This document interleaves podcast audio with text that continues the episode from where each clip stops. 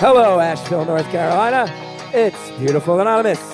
One hour, one phone call, no names, no holds barred. I'd rather go one on one. I think it'll be more fun, and I'll get to know you, and you'll get to know me. Hi, everybody. Chris Gethard here. Welcome to another episode of Beautiful Anonymous. So psyched to talk to you. Thanks to everybody who's been listening to the show. We've been on a hot streak lately, and I feel like the world is starting to notice this quiet but mighty community that surrounds this show. We're all starting to feel it, right? Just been putting out some episodes that are bangers, and uh, it's it's it's nice that uh, that can feel a little momentum in that. I've got stand-up shows coming up in January. ChrisGeth.com for tickets to those stand-up shows, and I'm to keep my plugs quick because you may remember a few episodes back, it was one of our live shows from Edinburgh, Scotland. We talked to a caller who was obsessed with zombies and knew a ton about zombie films and television and, and literature and graphic novels, just everything, and, and had aspirations to make his own zombie films and had tried before and specifically wanted to make a queer zombie anthology story. Told him if he got the Kickstarter up and running that I'd go ahead and I'd plug it on the show. That day is here. The caller has revealed his identity and you can go to kickstarter.com slash projects slash after us series. That's the name of the series, After Us. You'll find it. Uh, the filmmaker is from Salt Lake City, Utah. Um, looking to raise 15 grand. We've got about 100,000 people that listen to every episode of this show. So if just a fraction of those people throw in a dollar to each, we might be able to come together as a community and produce a queer zombie anthology story. How cool would that be? So I promised the caller I'd plug it. I have done so. Now I hope that this community rallies around it and then someday we're all at the premiere together and hopefully someday it wins a million Emmys and gets our former caller all sorts of momentum into making cool queer zombie stories. Okay. This next call that you're about to hear, it's a very interesting one. This is one of those ones that I love. There, there's a certain archetype in the show where it's like, it seems kind of boring up top. And then the more we double down on it, the better it gets. And you can feel the live crowd turn in this one. And I bet you're all going to get on board as well. Um, this caller works in film specifically with lighting. And we talk a lot about lighting. Doesn't sound like the most titillating topic up top, but you're going to hear we just get in there. We get going. We hear funny stories about the caller's past gigs. We hear about this thing that I think no one knows about, where apparently there's lighting designers leaving messages in some very popular movies in Morse code. There's a lot of interesting stuff. And then the caller also talks about being a person of color in film, being someone who's neurodivergent working in film. And it's just the call's got so many layers to it. And it was so fun to be on stage in Asheville with that supportive crowd getting more and more on board. And I have a feeling a lot of you nerds out there are going to get more and more on board as this one goes on as well. Enjoy the call. Thank you for calling Beautiful Anonymous. A beeping noise will indicate when you are on the show with the host. Hey, caller, how are you? I'm good. How are you doing today? Uh, I'm doing good. You can hear I'm losing my voice a little bit, but um, luckily for me, there's a room full of people here in Asheville, North Carolina, and they're very nice, and I think they're excited to talk to you. Cool. I'm excited to talk to everybody.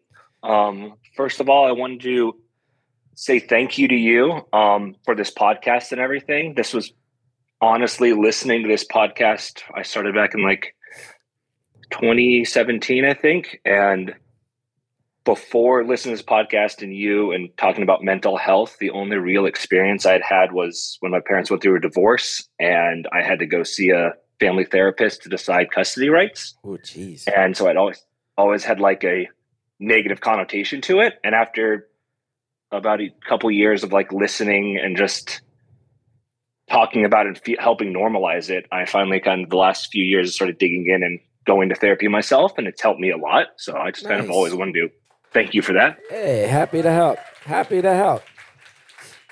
Yeah, I'm psyched that I, I, it's funny. I was saying a bunch of stuff back in like 2014, 15, 16 that felt very edgy at the time. And now people are like, yeah, go to therapy. Like if you go back and listen to it today, people are like, why did we think this was shocking? And that's a good thing. That's a good thing. Yeah, I always I always say that like it feel like growing up when I was a kid, if you heard about therapy, it was like, oh, that's strange.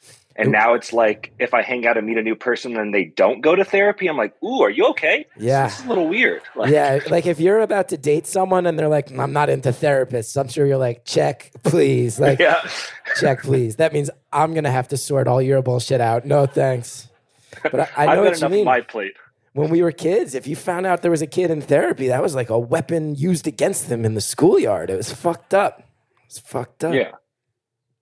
And like, yeah, especially having that childhood thing of like the only therapist I saw was like when I found out it was like figure out custody rights. I was like, Yeah. I don't know if I like therapy. That's not a lot. Yeah, that's that. That'll leave some scars, I imagine. Um, well, the first thing I did want to ask you um, was if you've been catching up on wrestling lately, and if you're still watching it, or have you watched any of the big events lately? I'll tell you what. So I have a three-year-old child, and I'm guessing you don't have kids. Is that fair? No. Yes, I do not. and here's how I know is because I think the uh, the other parents here are already starting to giggle. Is when you're raising a toddler, the idea that you have time for anything in your life that is like fun and ancillary, it just goes away. And I love wrestling since I was a five year old kid. I've loved wrestling, but the idea that I have six to nine hours a week to dedicate to wrestling program is like the most ludicrous fantasy of how my life used to be before I had a child. So I don't watch regularly, but what I do is I catch up and I watch a lot of clips um, via you know Reddit and whatnot, r slash squared circle, and I watch AEW on Wednesdays when I can, oftentimes while doing dishes, um, but that's not consistent. But I'll tell you what I'm really loving is a guy who I've become friends with in life by the name of Sami Zayn, who I think right now he's involved in this story with the Usos and the Bloodline, where I'm like, this is going to go down as like an all time classic thing in wrestling.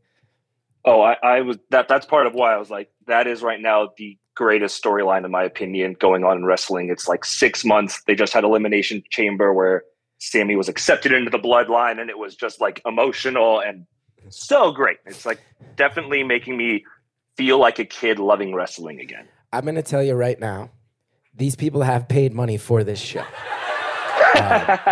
and I'm going to say, but I'm going to say this it's your hour to do what you want with. And if you just want to force people to pay money to watch me and you talk about wrestling for an hour, I can't stop you. It's yours. It's yours to do. But I will say this we're in North Carolina, so you better talk about the Nature Boy at some point because this is Uh, better for what. That is very true. yeah, yeah. Well, there's a couple things we can talk about. I don't know if I had anything in particular. I mean, I've tried calling multiple times, and the second I saw this number, I just, without even thinking, just dialed as quick as I could and somehow got through. Um, but the other thing is, I work in the film industry, and I know you're really big in comics, and I've worked on a handful over the last couple of years of big Marvel TV shows, movies, and DC stuff. And we DC can talk stuff I don't about care about. The DC stuff, I, I'm glad you're working and I'm glad that you're finding a foothold in the industry. But the last thing I want to talk about ever, DC Comics. No thanks. The Marvel stuff I'm intrigued by. Yeah, um, so we could totally talk about any of the projects that have come out. Um, uh, I've worked on stuff between Black Panther and a lot of the Marvel streaming, like um, Loki and She Hulk and Hawkeye and Miss Marvel. Um, It's cool. also talk about being. I mean, I'm I'm in a small niche part of like the film industry where I'm like a lighting console programmer. So I work on like controlling and programming and making effects and doing all that with the lighting. And I've had like an experience over the last probably year of my journey of like coming up and starting to get higher and higher in my position. And it's been a little bit of a struggle over the years being like a person of color in the film industry. Um, because especially with like a small niche group, it's very much a the nicest way to put it is most of the people that do my job all kind of look the same and look like they all hang out together. So there's a lot of questioning and weird looks when you don't look like everyone else. Yeah, sounds like we got a lot to talk about. I mean, first thing I'll say is between um, wrestling and comics, it's clear that you and I would be fast friends. How old? I think so. How old are you? Uh, I'm 34. 30 oh so slightly younger than me um So you won't get my earliest wrestling references, but we probably crossed over in like, like if I started dropping stuff about the Million Dollar Man, that's not stuff that you saw unfold week to week like I did. You probably seen that nostalgia wise, but we probably had some crossover in like the Attitude era. It- it- we were probably both watching then. Yeah, Attitude Era is when I first got in and watched a little bit, or would stay up late watching it because my mom thought it was way too risky and this is terrible. Yeah. Which, let's be honest, and junior high, I probably shouldn't have been in Yeah. elementary school, but you know, you do it anyway because Yeah. that's the fun. Of course, my father banned wrestling in the house, but he only knew about the existence of the WWF back then, and he knew that that was Saturdays and Sundays at noon. So he banned us from watching it. But he didn't realize he was just forcing us to watch the NWA on the TBS Superstation at 6:05.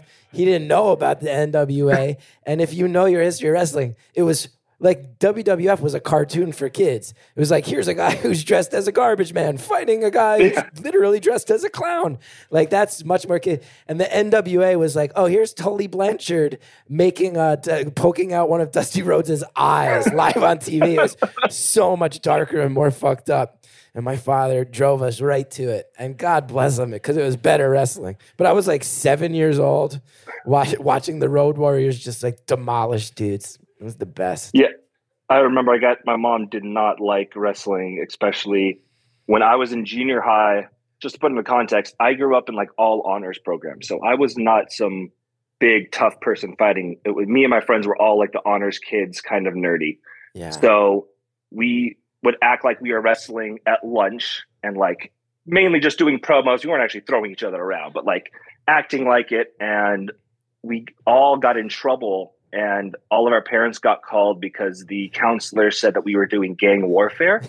and we were just a ton of these like honors kids just acting like we were wrestlers, not doing anything, climbing bleachers and jumping off. And we were in like sixth and seventh grade. and they Gang tried- warfare. Let's pause right there. Oh, the school system. The, you're gonna suspend people for acting like wrestlers and saying it's gang warfare. This is just, anyway. I need to take a breath as I think about this because it makes me so upset. Anyway, listen to our ads. We'll be right back.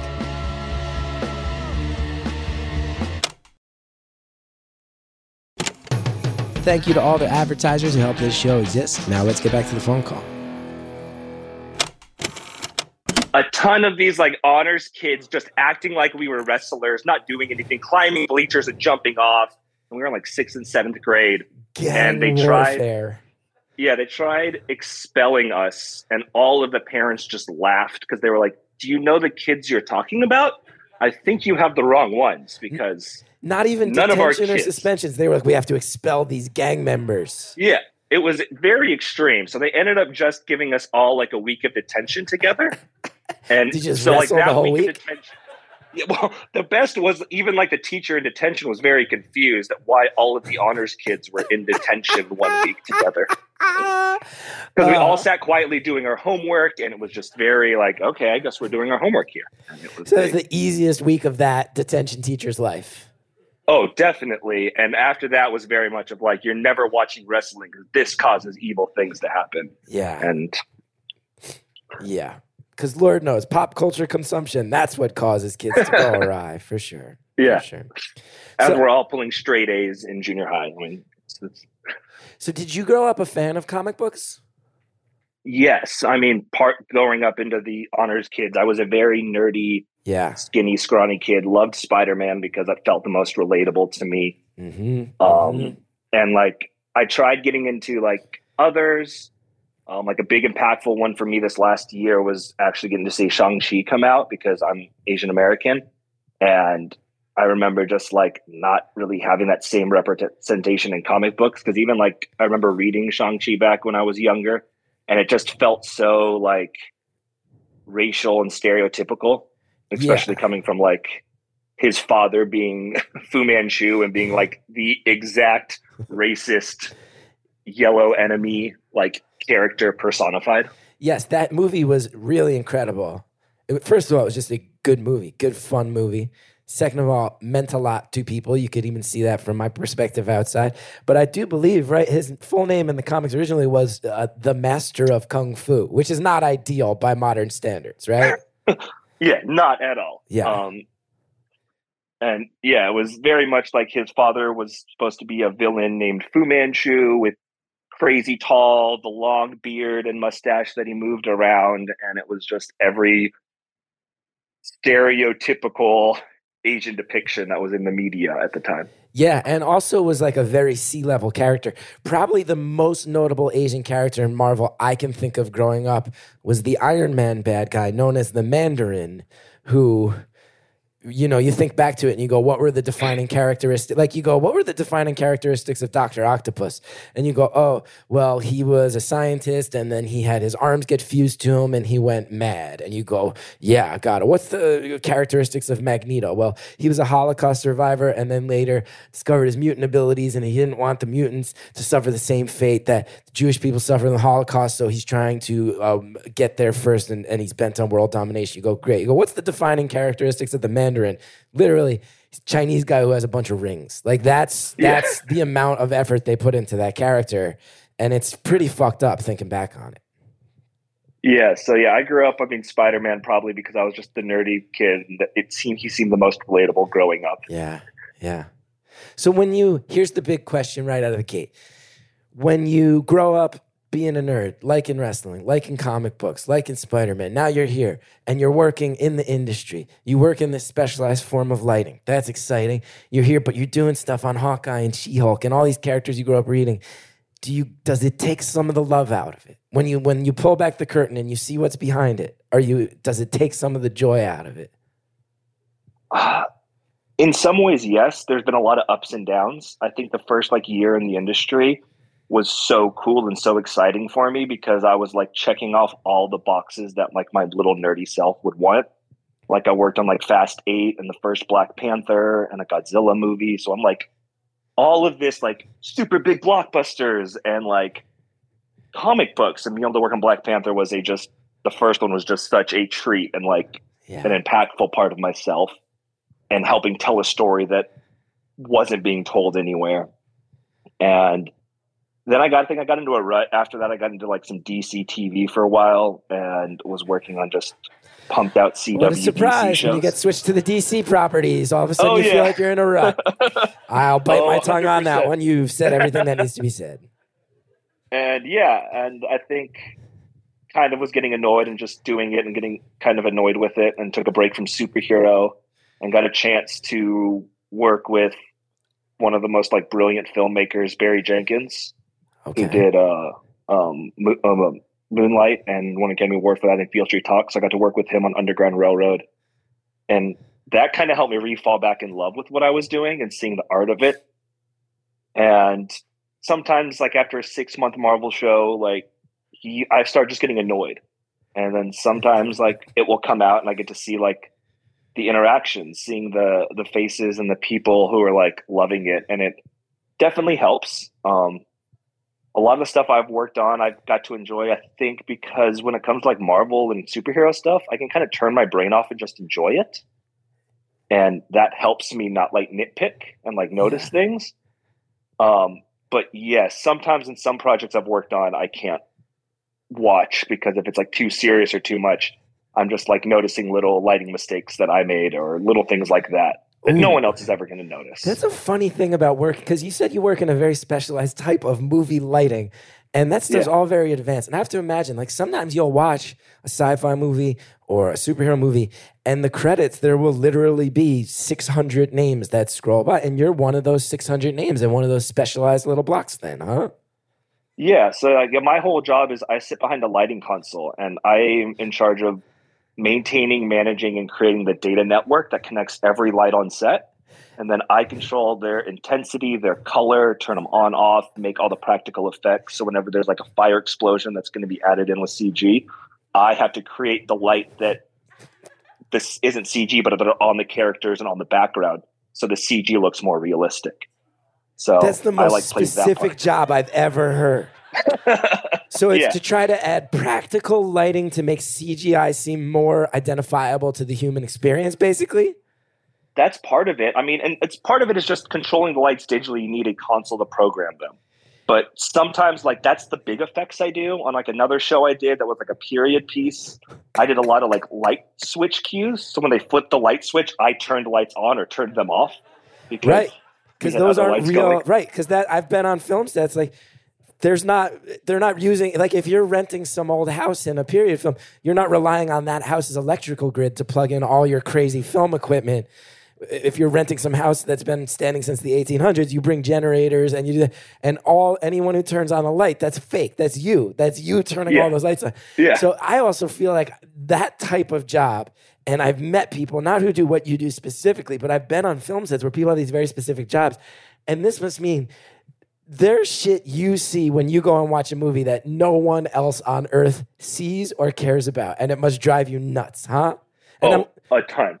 like, what's the like? We can go, all of us here in the room in Asheville, we can go see a movie and be like, that movie was so fun. And you can watch it and be like, there's no fucking car headlights that have that LED intensity. That was bullshit. Like, you really will think 100%. stuff like that, right? Yeah, or I'll be like, oh my gosh, like, why is that fire effect a light just blinking on and off? They should add more pixels and add more effects so it looks more real, or that's too much light. That small fire would never give off that much of an effect. And I analyze, like, oh, he programmed that way too big, or he programmed that effect too small. It should have been bigger and different. And that will take you right out of a film. In the same way that for most of us, it needs to be like clunky dialogue that takes us out. For you, you're like the intensity of that fire was more reflective of a small gas fire than a than an electrical fire. This is bullshit. Ah, I can't Oh, focus totally. anymore. Or I'm like, why aren't those colors matching? Like, why are those two? They, they made those LEDs different. They should all be the same color, something like that. Or like, oh, why is he being lit there? The source wouldn't be there. The source would be above him, not to the left. That's just terrible lighting choices. And also, there can't be too many people doing what you do in the industry, right? Um, no, I mean, n- not really. It starting before it, there wasn't a lot. Like when I first started, only like the really big movies and big complicated shows or futuristic shows had a lighting programmer. Um, but with the advancements of like LED lights, where we're not using big tungsten lights and it's all LED, like the LED lights have profiles and you need to control them. So now there's programmers on just about every show there's someone to some level of what I do. They may do like a very toned down version of it or have a small console and not have as much to control or do as much. But now, but still, yeah, it's maybe on set, there's one guy and maybe he has, an, I have an assistant who's like a data tech that will work with me. And then maybe I have two to four people on my like rigging side per show versus like the electric department who would have like six to 12 people on set and like 20 to 80 people rigging. So, in comparison to how big the film industry is, no, it's a very small department. So does that mean there's times where you'll go see a movie you didn't work on, and there'll be some lighting that's either, in your opinion, lackluster, or where you're like, "Oh, that was a cool choice," and you're sitting there in your head, and either for better or for worse, you're like, "I bet that's fucking Dave," and then it's some guy you know named Dave. Oh, who- yeah. I Really? will look up, like, when, when I'm doing that, I'll stop and be like, who did this? And I'll be like, oh, great. It's so good to see so and so. Or, man. So you can watch a film. You can watch a film. And, and and at times accurately guess who was in control of their LED data consoles while watching the film based on the shit they were doing. That again, no offense to you, 99% of humans don't even understand any of this is happening. Yeah, especially because like the upper echelon of the top people in the industry working on like the Marvel project and stuff like that are there's a handful of them. Like a lot of them travel. And with the base of operation, most films, like most uh Marvel films are either shot here in a or here one place and maybe two other places. And they're starting to maybe set up a, a fourth location, but like there's only three big places that most of the Marvel stuff has been shot. Right. So it's like once those markets are there, and um, especially if it's the specific console I do, but like I, I have like a programmer who I know, or one of the things if I know he's doing a show, I try to find his little Easter eggs he hides. Like he likes to add Morse code in random blinking. No, stuff. this can't be true. I love this. I love this. You're telling us there's a lighting designer who spells out what letters or words in Morse code? on the first Black Panther, there's a security thing that they walk through, and the light that's blinking on top is blinking Stan Lee's birthday in Morse code. Is this something that's known publicly before now? Um, We got that exclusive, baby. couple- we got that exclusive. Beautiful maybe- anonymous. I think he said one or two people have figured it out over the years, or it's spread through the grapevine. But he, there's very a very niche, and he adds like random. He that's his, his little signature things for other programmers and other and very few people that he adds a Morse code date of like Guardians of the Galaxy. He'll add like the first issue of a certain character showing up and different things like that. so, like the first it. time Star Lord is shown, it'll blink like 171 because he showed up in issue 171 of blah blah blah back in the day.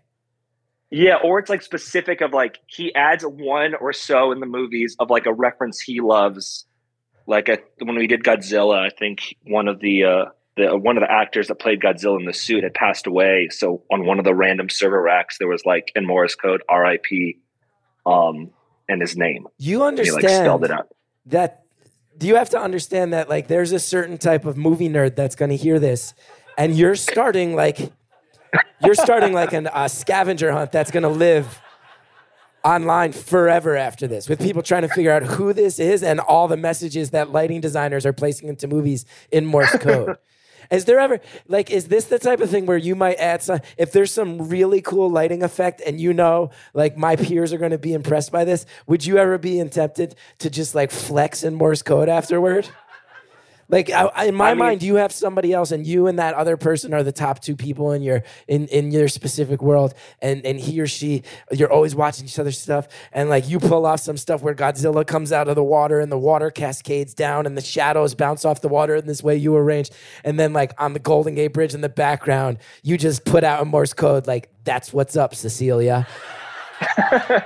I honestly, that's always kind of been a goal, and I think that would be fun. I don't, I haven't worked on anything I where I've been able to do that or like a big enough project, but I'm getting close to that point. I feel like in my career, and that's definitely something I've thought about hiding and doing myself. But like finding another, like I don't want to steal his thing, but Right. finding a way to hide my own lighting in different little pieces has always been like something I'm like trying to figure out and do, and I think it'd be fun.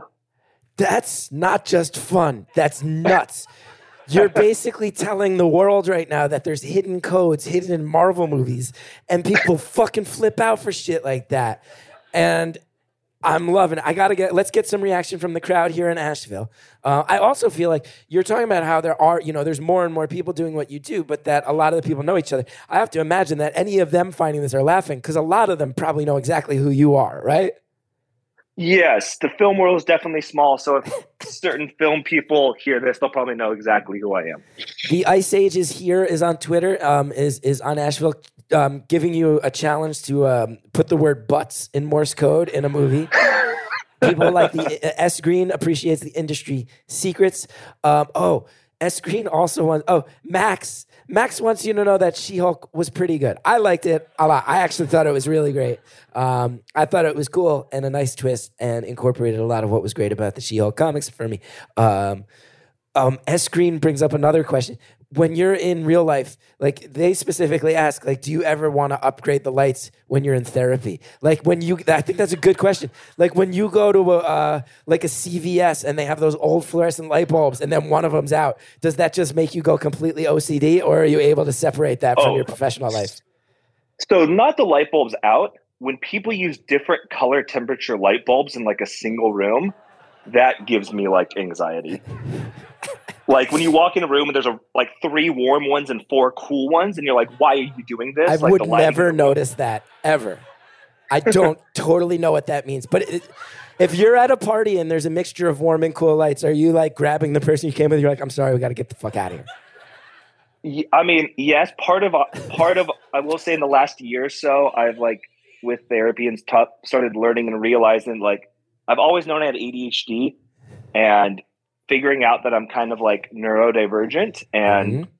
it's a bigger th- bigger thing and like ADHD you can still be on the spectrum since the spectrum is very much like a color circle like a with different areas being higher and lower um and it like a lot of things like that make a lot of sense um, because I'm so trained at work. If that were to happen, I would get yelled at for not catching that we have different color light bulbs in um, when I'm like prepping a show or I know the big trend right now is people to put like raw LED strips around their room and you can see the diodes. And that gives me anxiety just seeing Uh-huh. it in someone's Uh-huh. room or seeing a video of it because in film, if you ever see a diode, like that's bad and we have to fix it because everything is put gels or something else in front of it. You never see an LED diode. You never want to see that. So you, a So, like, I know college kid's bedroom is your nightmare. Oh, totally. A hundred percent. Just someone who has like a string of Christmas lights hanging down in their doorway and then a lava lamp and some exposed diodes. That makes you want to run through the wall like the fucking Kool Aid man. A hundred percent. I'm like, I'm out, deuce. Uh, I'm going to tell you something. I'm going to tell you Yeah. something about my house that I bought in Jersey. And I'm actually going to start telling you the first half. And I'm going to say there's a thing about my house that I have a feeling would drive you insane. And I'm going to see if you can fill in the blank of what I'm about to tell you. Now we're going to really throw down. I'm going to start revealing aspects of my own lighting scheme at home. This is the type of behind the scenes info that beautiful anonymous fans really crave. Not really, but there's other interesting stuff in the call. We'll be right back. Thanks again to our advertisers. Now we're going to finish off this phone call. I'm going to tell you something about my house that I bought in Jersey. And I'm actually going to start telling you the first half. And I'm going to say there's a thing about my house that I have a feeling would drive you insane. And I'm going to see if you can fill in the blank of what I'm about to tell you. So, the we bought our house and it's a nice house, lovely, feel lucky to be there, blessed to have it. The previous owner was obsessed with the fact that every light switch is on a dimmer. Do you know where I'm going with this? Um, is it that like they don't all dim the same because they bought different dimmers The and bulb, the like they're- certain bulbs, they just waver. They waver. And then you have to play with the dimmer and put the dimmer lower. If you put it on full intensity, they just like flicker a little bit. And it makes me feel Yeah. like I'm in a mental hospital. And it, it, it honestly makes it reminds me of like a hospital hallway with the slightly flickering light. And it's every room in my house. And then I have to put every light at two thirds intensity. And first that drives me to the actual brink of madness at times.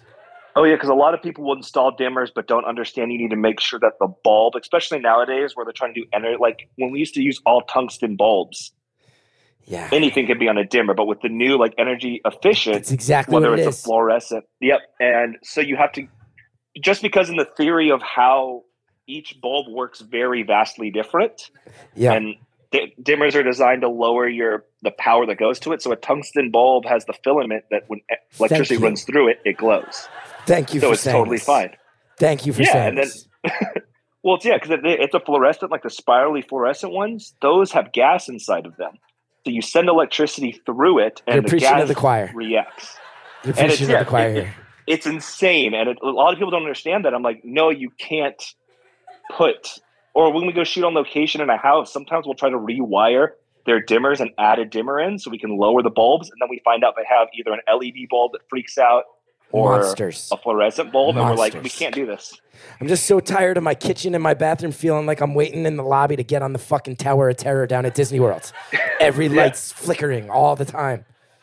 I and the age say, of the bulb will change how quickly or how often they flicker, and sometimes it won't. It'll be very subtle and rarely, and then when they get lower to light, they'll flicker all the time. I have needed this conversation. I've needed someone with authority to tell me I'm not insane for thinking this is bullshit. Can I Oh, say no. before too, we were laughing like, ha ha ha, these people paid money. We can't ask them to listen to us talk about wrestling. But instead, let's just get fucking deep on light bulbs. Let's get into the difference between tungsten, LED, exposed diodes. We'll get into some lighting talk, baby. and that is what these people paid the big bucks for tonight. Yeah, but at least now they've got a fun scavenger hunt that they may not have had before. I love it, man. I'm going to tell my friends on the Blank Check podcast about this, and then all the movie nerds are going to flip out and look for the Morse code. And then someday My you're old boss to is going to hit me up and be like, "Did you tell people about this?" And I'm just going to be like, "I don't know. It's like revealing a magician's secrets. it's like a magician showing how the tricks are done. oh yeah, Um, here's a question: Is and this I think goes for a lot of the specialized uh, jobs in the film industry. Is did you aim for lighting in particular? Is the aim? Are you like aiming to someday cross over into directing? where where how does one wind up in this very specific role in the film industry? Um, it kind of sort of happened. It was a so my first job I ever had when I was 16 was in the film industry. Mm. Um, I was a PA on a very very low budget. I mean, it was I mean, it was a, I think it was like a three million dollar movie called Snoop Dogg's Hood of Horror, and it was Excuse Tales me? of the Crypt, but with Wait, I just Yeah, need you to say that one more time. Snoop Dogg's Hood of Horror. And it was a like Tales of the Crypt, three short stories, and Snoop Dogg was the crypt keeper. That was your first ever job? Yeah. I don't know how looking back, I'm not entirely sure how they allowed me to work like sixty hours a week at sixteen. I signed some s- paper. You were 16 years old and working 60 hours a week on a Snoop Dogg horror anthology? Yeah, between my junior and senior year of high school over the summer. And that was like my one job, and I worked through it. And then I didn't have to work my senior year of high school because I had saved all the money. I have to tell you, you have a very amazing ability to say something in a totally straightforward way. And then as the facts of what you're saying register, I go, wait, that's the most insanely specific thing I've ever heard. You've done it like four times now. I'm what can I say? I'm a very random person. I, my my life is definitely a strange hodgepodge of random chaotic events that I guess to me just seem normal. But I, I have heard that from people before. I'm, I gotta let you know. Um, here's some some people are responding on Twitter. Michael is telling me just change your switches, Chris. I'll electrocute myself and die, Michael. Uh, Chris is saying from wrestling to light bulb mechanics. Where am I? Fair question. um, oh, Max wants Max wants your thoughts on the fluorescent lights that turn purple. People Oh, are is so- clapping in anticipation of your answer. This is insane. That is a that is a whole thing. So whenever we go to a location where there's tubes, because depending on the gas that's used inside of there, they can be slightly purple and green. We have to go and undo all the tubes and put our own movie tubes in that match. So I've been on places where I have to go into location, and I've spent two days unscrewing a hundred fluorescent tubes and putting our own tubes into it. So, we the short shoot for answer a for Max is you out. fucking hate those tubes. Oh, I You hate them. So I, I just hate fluorescent all, in general. They're they're a nightmare. Fluorescent tubes always. Grace Under Pressure says, This is one of the most important, weirdly specific conversations I've ever listened to about something I know nothing about, and I'm on the edge of my seat. Tim Roberts is saying, I question everything now. Thanks, Light Guy. S. Green is saying, This is the education we didn't know we needed. And Chris Fortna asking a question. I'm very. Oh, also, for anybody on the hashtag, Asa just found the poster for Snoop Dogg's Hood of Horror, and it's everything you want it to be. And, uh, but Chris Fortna asked a question that I think we all are going to wait on bated breath with. So I'm just going to ask everybody just like take a deep breath and brace yourself for this because I don't even know if we can handle this shit. Chris asks caller, "How insane are your Christmas lights?" Sadly, the answer is going to be a letdown. They just don't happen at all. Yeah, It's the same thing with all the cable management in my house because half of my job is to neatly run cable 90 degrees and hide it. The cable management and, the, and like special event lighting in my house is like doesn't exist because I know myself and my like neurodivergent hyper focus yes. that if I start doing it, it's going to become like I've put 80 hours into an insane lighting thing and I've dropped $20,000 because I would be like, well, if I could do this, I could go get someone at work to buy high grade LED and I can, and I would turn it all in and pull a console out and just program everything like crazy. And I deal with working 60 to 80 hours a week already in lighting and I Right. try not to bring too much of that home. I have to imagine, and I'm saying this half facetiously, half seriously. Is Christmas time a tough time of year for you? It can be a little. I, I've, I've done. I've had fun at work once. We had someone on our crew um, was colorblind, so the crew like pitched in and bought him glasses so he could see color.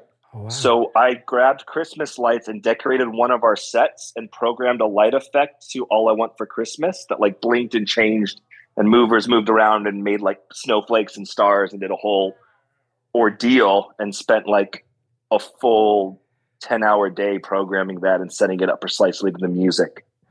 also, but that was at work and I was getting paid. and sound blend together with your expertise. Exactly. And I mean, it's Mariah Carey, All I Want for Christmas. So, I mean, who not going to be excited to make a lighting show for that? That's awesome. It does make it revealing though. Like if you were gonna set up a Christmas light, you couldn't just like like me, I go in my front yard, there's a tree, I wrap the tree, and then the limbs, some limbs I can't reach, I go, I guess that limb won't get any lights. You couldn't do that. Oh. You cannot do that. No, I mean, I and that's the problem too. I have the connections where I could probably call somebody up and get like, you, uh, do we have a scissor lift you could drop off or like a, a 80 foot condor that I could borrow really quick and go light and do all this stuff and go a little like I don't own a home, which is thankful, but when I do own a home, there there is a solid chance that that might happen, and I'd like install a console and run multiple universes of data everywhere and go insane. And then your neighbors are like, this guy we never see because he works 80 hours a week at work, all of a sudden has put on a Christmas display that rivals anything you would pay money to go drive through in your car this Christmas season. What the fuck is going on? Oh, totally. Like, I, I mean, I'd, I'd probably like be able to get some pixel panels. So I could have like pixel pads in the windows and have like full video media running through it. There is And- someone who's getting off so hard on this conversation that he, from the back of the room, just went, Yes! He just exploded at the mention of pixel packs. Are you a lighting designer, sir? No, but I enjoy it. Just enjoy it. Just a fan. Just a fan. Caller, who knew? Did you ever imagine that you'd talk about your oddly specific job to the point where people are flipping out at the mention of pixel packs? Honestly, no. I mean, I've always been like, oh, if I ever get on the show, what would I talk about? And I always think and I go down and then I, my ADHD brain goes off into random tangents. And three hours later, I go, what was I thinking about again? So I've never been able to lock down what I would talk about, but I did not think it'd be this specific into lighting. People would enjoy it this much. So Yeah. Uh, Lil Uzi Vert wants to know what's your rates. I got an indie feature I'm trying to get off the ground. Uh, I mean, my current, my last rate was 48 an hour. $48 an hour? Yeah, plus um, gear rental, which comes in around like two to 3,000 a week. I gotta say, based on what you've described your capabilities as, I would say shockingly affordable. right? Is anybody else like 48 an hour for what you just described? And you can pull that shit off to Mariah Carey. So I don't know, Lil Uzi Vert, you might actually, I feel like you were making a joke, but now there's a part of me going, Lil Uzi Vert might be like, I might need to hire this person for my indie feature. Hal wants to know, are you talking to your therapist about all this? About what? Just lighting and work? Yeah. I mean, in some extent, yes, um, because that is a very large part of stress and anxiety for myself. And like talking about it is kind of what helped me like get into figuring out that I was like neurodivergent. And my part of working is what like broke up my last relationship. So there definitely has been a decent amount of talk of work and lighting, and then me going off into tangents about how annoying certain things are. You mentioned it broke up relationship. Uh, believe just texted, just uh, tweeted rather. Does the caller talk about this on dates? Um, yeah, I mean, I talk about it a little bit. I try. I don't know. I try not to because I don't think it's as interesting as I guess other people do. Um, because I know myself and I get really, as we you've seen, super into explaining how a tungsten light bulb works and different things like that. And I feel like a lot of people get glossy eyed when I'm talking about it. So I try to steer away from getting too much into work, but I do talk about it a little bit. I'm going to say something truly strange, probably inappropriate. If it makes you uncomfortable, I do apologize. That's both to you and everyone in the room here in Asheville. But I wonder if this crowd agrees with me on some level. Certainly, I could run see you running the risk of being on a first date where if you start going too hard on the specifics, maybe somebody might go, "What am I getting into?" There's a part of me that goes, the level of detail oriented quality that you're talking about with this, that story about someone colorblind getting glasses and then you program that, there's a part of me that feels like hearing about what you pull off with lights and the level of de- detail oriented attention in your work that you are probably an incredible lover. Am I wrong? Am I wrong? Is there anyone else who's like, this guy doesn't, this guy doesn't go halfway? You don't strike me as someone who just gets off yourself and then rolls over and goes to sleep. You seem like someone who makes sure the job is done start to finish. You set up systems, the systems run from point A, not to point B, to point Z. You replace every diode. You you don't let any diodes go uncovered. You make sure all the gels are in place and every cord is at a right angle. I have a feeling there are a few complaints about your performance in bed. Honestly, it might be the exact opposite. But that's a whole nother story we can get into and deep diving because of the growing up in church and religion with purity culture. And I'm decompressing and working on a therapist through a lot of that stuff too. The I mean, I mention would of like to church got I a huge groan in Asheville. I will tell you that. Oh, I Just know. learned a Oh, lot about Asheville. just learned a lot about Asheville. You said, "Oh, I grew up in church," and two thirds of the people in this room just went, "Oh." We can get back to lighting. I totally understand. It's not. It's not a the fun topic. I mean, I mean, I think a lot of us understand that, especially with everything going on politically now. And I try to steer as far away from people I knew back then. Um, but I do definitely try to be very meticulous in it and very much get into patterns and OCD. There was if we could get you to break away from the shame of growing up, um, you know, with any any any stigmas that uh, religion attacks attached to sexuality growing up, I'm you, you mentioned that you're a child of divorce. I'm sure that that might uh, lead to some relationship questioning at times or things to sort out along the way. If we can get you as focused in bed as you are when it's time to program a data rig lighting board combo, you will become the Earth's supreme lover. I promise you that. well, I guess I, I mean I, I'm working on my origin story of all that right now, bringing it back go. to superheroes. There you go.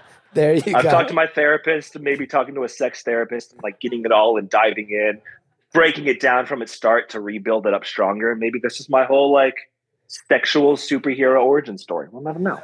We'll Look see at what we'll see what the future holds. Look at that.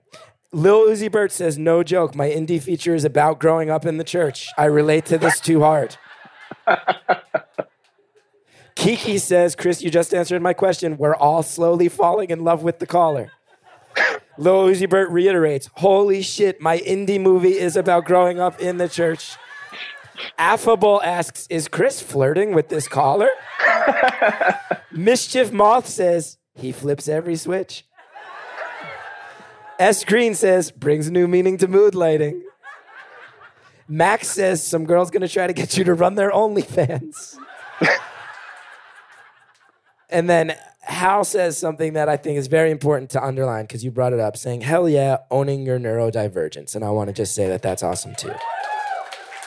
Yeah, I mean, I I think coming through it and figuring more out about it has helped me a lot because part of it I've seen as like aspects of it I've been hard and learning about it thanks to I want to say a lot of social media and TikTok and seeing that I'm not alone. Like a lot of these aspects that I saw about myself, I always thought were like weird and strange. I'm the only one doing it. And understanding more about it has helped. And also like looking at the positives because like a hard thing for me has always been, and I've never understood why, like eye contact just feels so awkward and strange. And I have a hard time doing uh, having eye contact with someone during conversation. So I'll like look at the spot between their eyes or I look away. And now that I kind of own it and talk about it in the beginning, it helps. But like, you know, a lot of the film set stuff, conversations don't happen in person. They're all like over a walkie talkie. And so like it's actually been a benefit that 90%, 95% of my interactions on a set are all over a walkie. And I can just hone in and listen and multitask and do something else while I'm talking. And like I think part of why I've become successful and my stress and anxiety about every little thing going wrong makes me double check and put in like a thousand safety things just in case something goes wrong that most people don't think about. But luckily, I've been on a set where something's gone wrong. And one of my old techs that used to work for me was like, I'd always question why you make us do all these small steps that don't seem like they matter. But every time something goes wrong, you like pause, count on your fingers, and within 15 seconds have an exact idea or an approximate idea of what's going wrong and a quick way of solving it. I'm just So, gonna like- flag for our editors that you said your name there, and we're gonna bleep it. But oh that's oh my okay. gosh. We won't. It's Thank- okay. I'm not gonna hang up on you now. Imagine if I hung up on him, and then all the lights in the building turn off, and I'm like, oh shit, oh shit, and then they start blinking in Morse code, like, Chris, I know where you live, Chris. It's like, oh, I gotta ask. Actually, that scene, that that shit in Stranger Things, where they start communicating between the worlds via the light bulb, you must have been like, this is they they've tied in the creative with what I do structurally. Yeah. That must have been rad for you, huh? yeah, it was like really cool and interesting to see. And I was like, part of me was wondering, like, oh, that's a very int-. uh, and a lot of it is when I watch those, I think to myself, what would you do in that situation? Because I'd be like, oh, I wonder how they did that, or I'll try to analyze and break down how they do effects and how they built them, and then I'll be like, I wonder if they did it on my console. And if I find out who it is, we have like Discord groups for like the console I work on. So like I've talked to other people. We have a Discord group for like all the programmers in the city I work in and live in and we like talk and discuss things. We have like a tech support and help each other out. So definitely seeing stuff like that's always really cool. We're like, ooh, Yeah. but wonder what that is. I want to say too on the subject you were saying like you embracing being neurodivergent and then realizing on a set it's actually with what you do that there are some aspects of it that help you with the job. I kind of think there's something fascinating. It's it's probably cheesy to say, but there's I think a little bit of a movement in in recent years where you see I, I know for example in New Jersey where I live there's a bookstore in Maplewood New Jersey called Words um, where the couple that owns it I might be getting some of the details wrong but if I remember right and I've met them they had an autistic child and part of the reason why they bought this bookstore was to employ autistic people um, and I thought that was really beautiful. And you hear examples of things like this. And you sit here and you go, there's also, you know, like you mentioned, this is a huge spectrum. And, you know, that concept of a color wheel is one that you brought up that I've also heard before. And there's people who deal with things that, you know, you might not know that someone is talking with a therapist or a doctor about how to handle stuff. Or, and there's other people where it presents itself where, you know, you can probably tell with the naked eye that someone is somewhere on that spectrum. Um, and I'm trying to be sensitive in how I'm speaking about it. But one thing that I think is really cool is that, especially when it comes to things like employment and um, finding finding ways, I, I feel like there's a little bit of movement for finding ways for people to go. Okay, there are a lot of people in this world who. Um, it, it sounds cheesy because you work on superhero films, but it does feel like, oh, well, this could actually be a superpower if we just point it in the right direction. Instead of slamming the door in someone's face as a rule and treating all of this stuff as like a broad umbrella scarlet letter, actually, maybe we can find things where this can be an asset and a strength. And I think that's a really beautiful thing. Yeah, I mean, I I feel that way, and part of why now that I've discovered and like digging into it, I try to bring it up in as many conversations to talk and help normalize it because I don't know who's in the room, and if someone else is dealing with that and scared, maybe me talking openly about it will give them courage to like not feel alone. And it can be definitely a hard thing, like talking to therapists and doing research. Being a person of color, like it's very it's becoming more and more that like people of color are being um, diagnosed with being on the spectrum and neurodivergent way later in life. Um, just like there's a little bit of research and more of it's coming out that like women are diagnosed later because most of the tests are all centered around white boys and like this is what they do. And societally women and people of color have to mask because we aren't fitting in and them doing the exact same thing is seen as wrong. So they're taught from a young age to mask.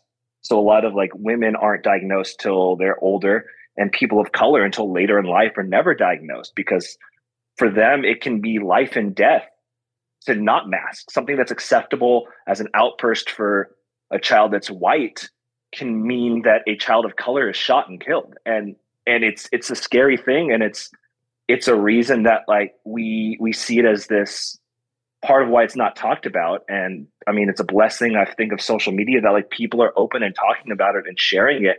And um helping to try to diagnose because it, it is very hard to diagnose and it is very hard to like get that and not feel alone in it because so much masking we go on so much code switching is done that we have to do at work and at places and around people and even within our own communities in some sense. And it can it can be a scary thing. So like talking about it has helped me and seeing other people talk about it. So i try to talk about it as much as i can because i don't know who's around me and who's going to hear it and who's going to say hey i'm not alone in this so I think that's incredible. And and to be at a place too where probably a generation ago and even even well within our lifetime, that might be something that someone might not want to say on a film set because they might go, well, someone might get uncomfortable, question my ability to do the job. I could lose a job. And instead, now you're going, no, I'm going to own it loud and proud because not only is it accepted, people can see that there's aspects of this that are an asset that are helping me kill it. And maybe there's some other people here who feel like they can let their guard down if I let my guard down. That's like a real representation of progress, certainly from when you and I were kids. And I'm psyched to hear that you're out there and uh, and being vocal about it because that, that is the number one way to help Yeah. the next person. It's it's great. it's like talking about identifying it's not like it's never been around. I mean i saw a funny post or someone posted was like what do you mean people weren't talking about like weren't neurodivergent back in the day? You mean our 87 year old neighbor johnny who had a half a million dollars worth of trains and would write 25 page pa- uh, letters to the city hall every week? You think he was totally normal and totally fine? It's just that we never talked about it. So until we start talking about it and normalizing it people aren't going to come forward and have help and we aren't going to diagnose it and help it. And i think luckily for myself i've dealt with being a person of color because it's nice they can put it a lot of the people that do my job. And if they hear it i'm sorry for all you hearing it if you don't fit in that but are mostly like slightly overweight white males with giant beards that all look like they hang out together. So like i stand out as a sore thumb and I get question I got questioned a lot in my career growing up. I have someone that I worked with 6 years ago that the first time I was behind a console because I got thrown into it doing the splinter unit and I never I didn't do that good. And to this day he still thinks I'm a terrible programmer and would never hire me and kind of look, looks down on me and that can stick with you when people that are white get tossed time and time again and have the white confidence walking in because it will get written off. But when someone looks slightly different and something messes up, it's usually the eyes are pointed at them and they aren't given a chance because it can be hard and can be different. And I mean, having that and pushing through that has helped me a lot. I think once I got like realized I was neurodivergent talking, because I'm like, I've already made it past this. If I can make it past this, I'm not going to be scared of something else holding me back because my work ethic is going to be what gets me there. I'm getting closer to having a seat at the table. And I told myself a year, a year and a half ago that like, I'm either going to change the table I'm sitting at or I'm going to get kicked out and I'll find a new job because I don't want to just be silent and quiet and let the status quo keep happening. And That's it's cool. been a hard thing. Yeah. That's a well deserved round of applause. And even as you say, you know, you're saying before that so many film sets are predominantly white, which I can vouch for and I've seen. And and hearing even that, even hearing like if everybody looks a certain way, you can imagine there's conversations where if something gets messed up and it's one of these other guys, and some supervisor goes, Well, who messed it up? And you go, Oh, um, well, it was Tom. Oh, is Tom the guy who drives the Subaru? Oh no, no, no. He's actually that guy. He he drives the motorcycle. Something. Oh, that guy. I like that guy. I'll go talk to him. And then when you're the only person who looks like you on a set, it's just way too easy for who messed it up, the Asian guy, and that becomes the short shorthand. But then that gets tied in. It that's a very troublesome difference right there, where you go, oh, you've now, you've now you you're classifying people through a shorthand to make the conversation quicker, but you can immediately see how one type of conversation treats somebody with more compassion and humanity than the other one does. And it might Yeah, I not mean, always I- be intentional, but it is always fucked up. Yeah, I mean, I part of I, I left. I, I told you I started working in the film industry when I was 16, and I left the film industry when I was 19, and didn't come back to it until six years ago.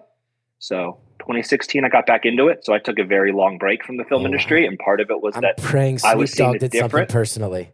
I'm praying that I like, mean, I there- was on a set where there Snoop, is a story where he stole my Xbox. I have story that's still here.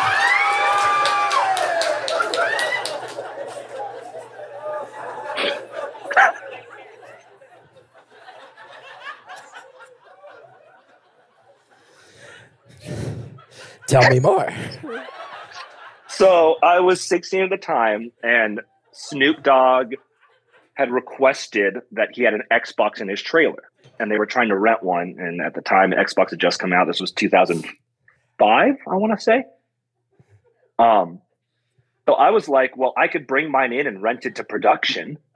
Like, I'll get a little bit. I'm not playing it. So I brought my Xbox in. They put like labels on it, property of so and so, on all the controllers and I was getting like a little bit of money and they I signed something. Um, and at the end of the show, they wrapped, and when they went into the trailer, the Xbox and everything was taken. Like his Snoop Dogg and his crew took my Xbox, and with it, so production ended up buying me a new one eventually. Um, but yes, to this day, I still say that Snoop Dogg stole my Xbox. So it is possible right now in Snoop Dogg's mansion somewhere, your Xbox is sitting on a shelf. Yeah, with all my save files and everything on it, unless he deleted it. But yes, there's there a any- solid chance. Are there any games you were close to beating that you remember that are sitting there on that Xbox? Uh, Halo 2, for sure. Halo 2, I think on the hard difficulty. And this is why you've had a lifelong vendetta against Snoop Dogg. Yeah, exactly. I mean, if we ever see each other, we'll have to have a very discerning conversation. Or maybe we won't, and maybe we'll just smoke some weed and I'll forget about it. One of the two. I'm not entirely sure. Um, we have about three and a half minutes left. I have to say, oh, the crowd just went, no.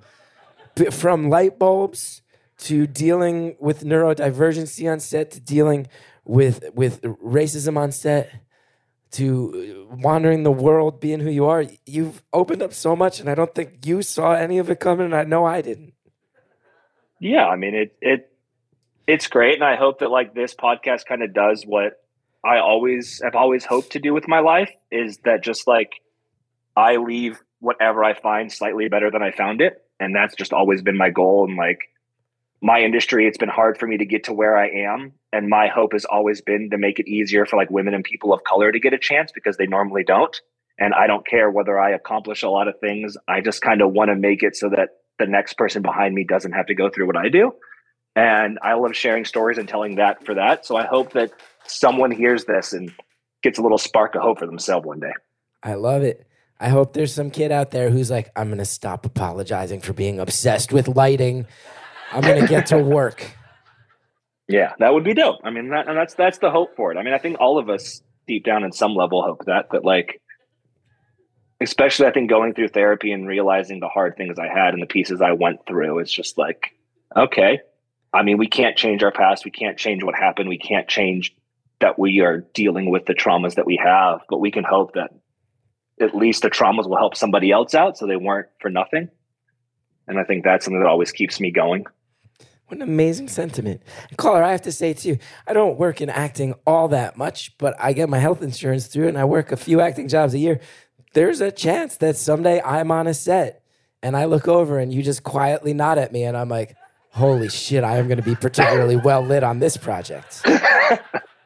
Oh, I will. I will definitely have some kind of nod to you. I've, I, I've literally been like, man, I hope one day I can work with him just so I can at least tell him that I love the podcast and it's gotten me through so many different things. Will you Like try to sitting and subtly spending send hours. Morse code by bouncing light off my gigantic forehead?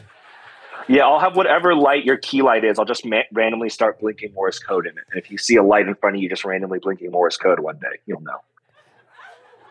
I'm gonna have to learn Morse code just in case this ever happens. And you said your name once, so you can now spell your first name out, and I'll be like, it's and get ready to beep this. It's I'll know. I'll know. Exactly. Caller, thank you so much.